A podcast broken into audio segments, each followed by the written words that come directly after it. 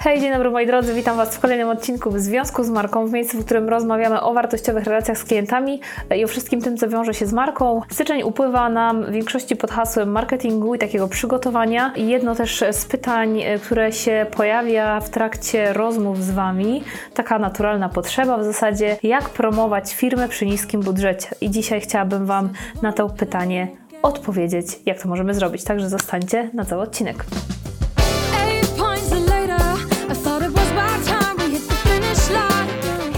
Jak promować firmę przy niskim budżecie, e, jak promować firmę darmowymi sposobami, albo jak promować firmę tanio, albo jak robić tani marketing.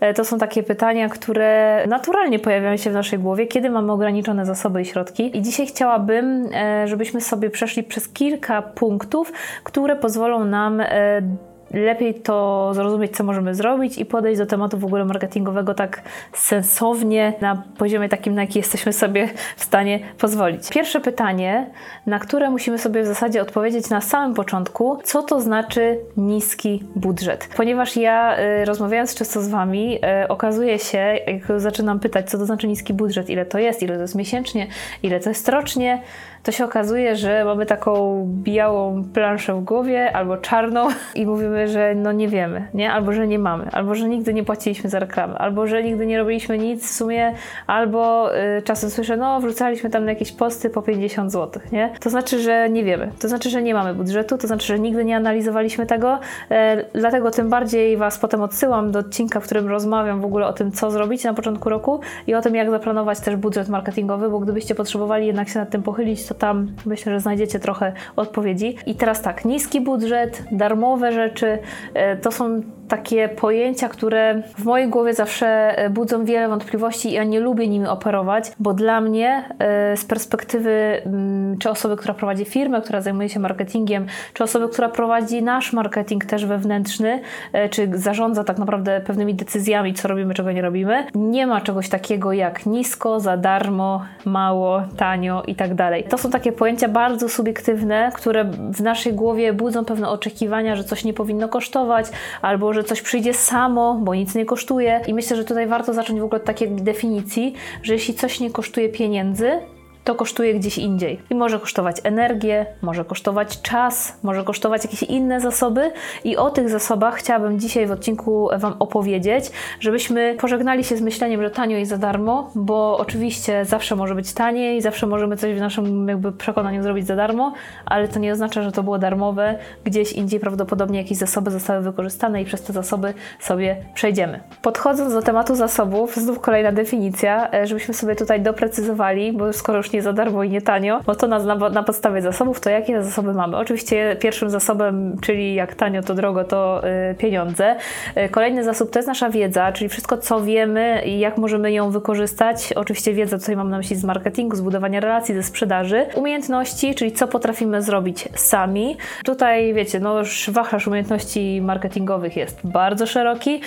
Y, takie umiejętności jak copywriting, storytelling, sprzedaż, montowanie wideo, robienie zdjęć, obróbka graficzna, wymyślanie strategii i tak dalej, i tak dalej, planowanie, analiza, analityka. Och, mnóstwo tego jest. Tak naprawdę zobaczcie, ile jest, jaka, jaki jest jaka jest paleta tych umiejętności, które mogą być naszymi zasobami, z których absolutnie możemy korzystać. To kolejna rzecz, czyli mamy tak wiedzę, nasze umiejętności, nasze doświadczenie, czyli być może kiedyś pracowaliśmy w jakimś miejscu, w którym korzystaliśmy z jakiejś konkretnej wiedzy, umiejętności, coś już mamy, jakieś narzędzia, może w ogóle nasze życiowe doświadczenie pozwala nam podejmować dobre decyzje, może mamy dostęp do doświadczenia innych osób, które nam pomogą właśnie na zasadzie jakiejś relacji, wsparcia, wymiany, więc tutaj jakby bardzo e, fajnym jest takim elementem właśnie patrzenie pod kątem doświadczenia. I ostatni taki zasób, który warto też sobie przeanalizować, to jest oczywiście sprzęt, narzędzia. Narzędzia i sprzęt to trochę to samo, trochę nie. No sprzęt taki fizyczny typu kamera, telefon, komputer, w jaki sposób tutaj czym możemy dysponować, żeby już nie doinwestowywać w pewne rzeczy. No i narzędzia, e, niektóre są darmowe, niektóre są płatne. Tutaj mam na myśli, wiecie, do obróbki graficznej, Polecam Wam odcinek o programach, e, które są darmowe i z których warto korzystać właśnie w przygotowywaniu e, marketingu. I to są też takie, taka lista w zasadzie zasobów, z których możemy skorzystać, chcąc przygotowywać właśnie marketing przy niskim e, budżecie naszej firmy. I teraz tak, jak już wiemy, jakie mamy zasoby, to jeszcze warto taki zasób jeden sprawdzić, który nam będzie bardzo mocno wpływać na to, na jakie działania się zdecydujemy, bo jeśli chcemy obniżać koszty finansowe, to będą nam wzrastać koszty czasowe, koszty zaangażowania. I warto sobie odpowiedzieć, e, jaki mamy zasób czasowy, który nam stworzy taką przestrzeń, w której będziemy mogli wykorzystywać te zasoby wymienione wcześniej. Czyli ile my mamy czasu na to, żeby prowadzić marketing firmy, tak żeby nie inwestować innych e, środków. I tutaj e, znowu ja często spotykam się z optymizmem, czyli z takim powiedzeniem, że ja mam codziennie godzinę, dwie, trzy. W ogóle powiedz tylko, co ja będę robić tak, szanuję to. E, natomiast fakty są trochę inne, bo kiedy się okazuje, że chcemy nagrać powiedzmy 5 storiesów albo napisać 10 postów, tak żeby sobie już poplanować pewne rzeczy, albo chcemy zorganizować dzień nagraniowy, tak żeby sobie przygotować 10 filmów, to okazuje się, że jednak e, kurczę, ktoś do mnie dzwoni, ktoś mi przerywa, coś mi się tu nie zgadza, e, muszę coś załatwić, muszę gdzieś pojechać, muszę wystawić fakturę, muszę napisać maila, o musiałam coś zrobić na wczoraj i zaczyna nam tego czasu brakować mówmy prawdę sami ze sobą, rozmawiajmy na poziomie faktów i zastanówcie się faktycznie, jakie macie te moce przerobowe, te godziny, roboczo godziny w tygodniu. Fajnie, jakby ich było 8, 10 na to, żeby faktycznie na tym marketingu się skupić, bo e, ja jestem e, zdania, że jeśli chcemy robić coś samodzielnie, to około 1 piąta naszego czasu, czyli taki jeden dzień w tygodniu powinien się skupiać na działaniach marketingowych i to nie jest tylko przygotowywanie treści, bo też nie myślmy, że to będzie tylko robienie zdjęć albo tylko um, praca w kanwie, albo tylko nagrywanie. Słuchajcie, to wszystko trzeba rozpisać, trzeba mieć te cele komunikacyjne, trzeba to zaplanować, trzeba to przygotować, potem trzeba się zająć dystrybucją treści, czyli e, wrzuceniem tego na konkretne kanały, na konkretne terminy.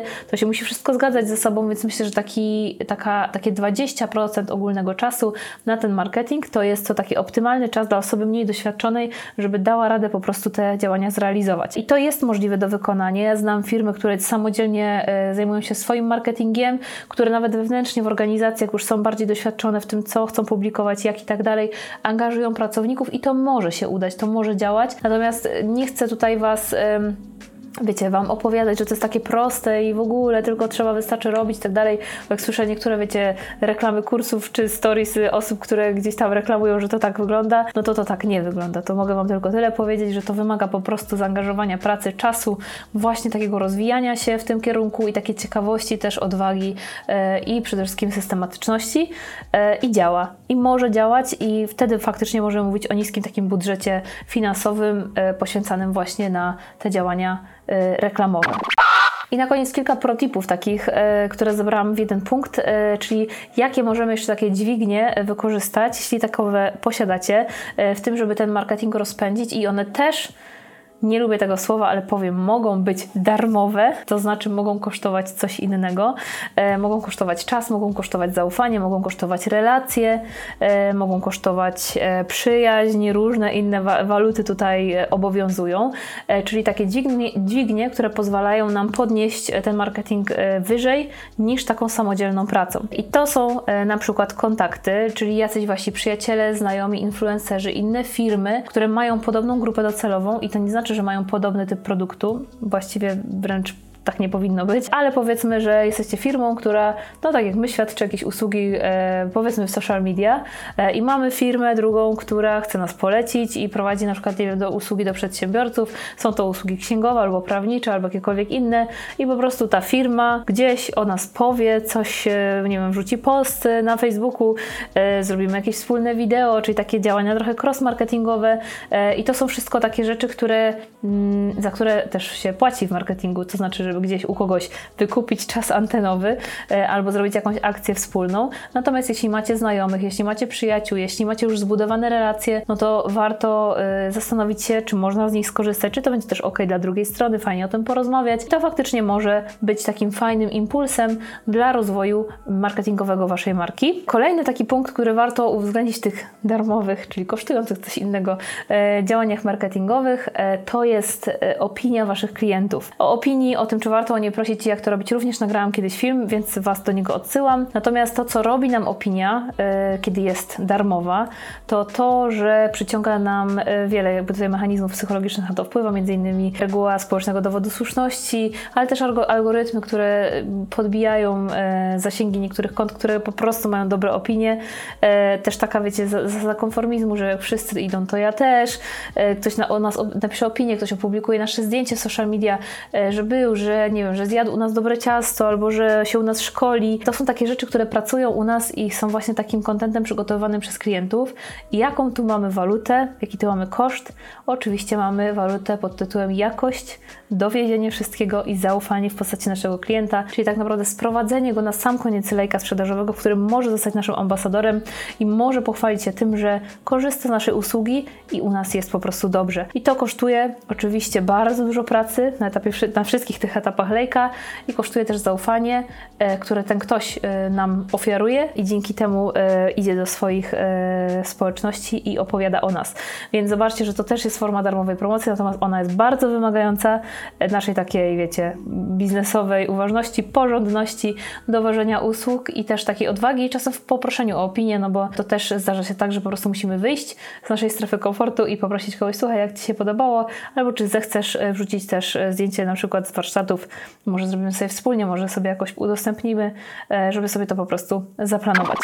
Drogą podsumowania, pamiętajcie, że e, w cudzysłowie darmowe, wiem, mówię to już siódmy raz albo więcej, to nie znaczy, że nic nie kosztują, zawsze coś kosztują, natomiast to są drogi, z których my możemy korzystać, budując nasz marketing, rozwijając naszą firmową komunikację. I ja zachęcam Was do tego, żeby korzystać e, z tych metod e, na każdym etapie rozwoju, nawet jeśli macie już środki finansowe, które chcecie mm, inwestować. Natomiast zwłaszcza na początku, kiedy tych środków nie jest zbyt wiele, to kosztuje to nas, nasz czas, zaangażowanie, samodzielną pracę i wszystkie te inne waluty, które mamy dostępne e, w postaci zaufania, znajomych, przyjaciół e, i osób, które mogłyby nam po prostu pomóc na zasadzie jakiejś wymiany. To tyle. Dziękuję Wam bardzo za dzisiejszy odcinek. Jeśli chcecie więcej, to zapraszam Was na Instagram MPFlow Strategia i Komunikacja. Tam o komunikacji sporo mówimy. E, możecie też wpadać na mój Instagram MPFlow Michalina Patucha i oczywiście widzimy się już za tydzień w kolejnym odcinku w związku z marką. Do zobaczenia.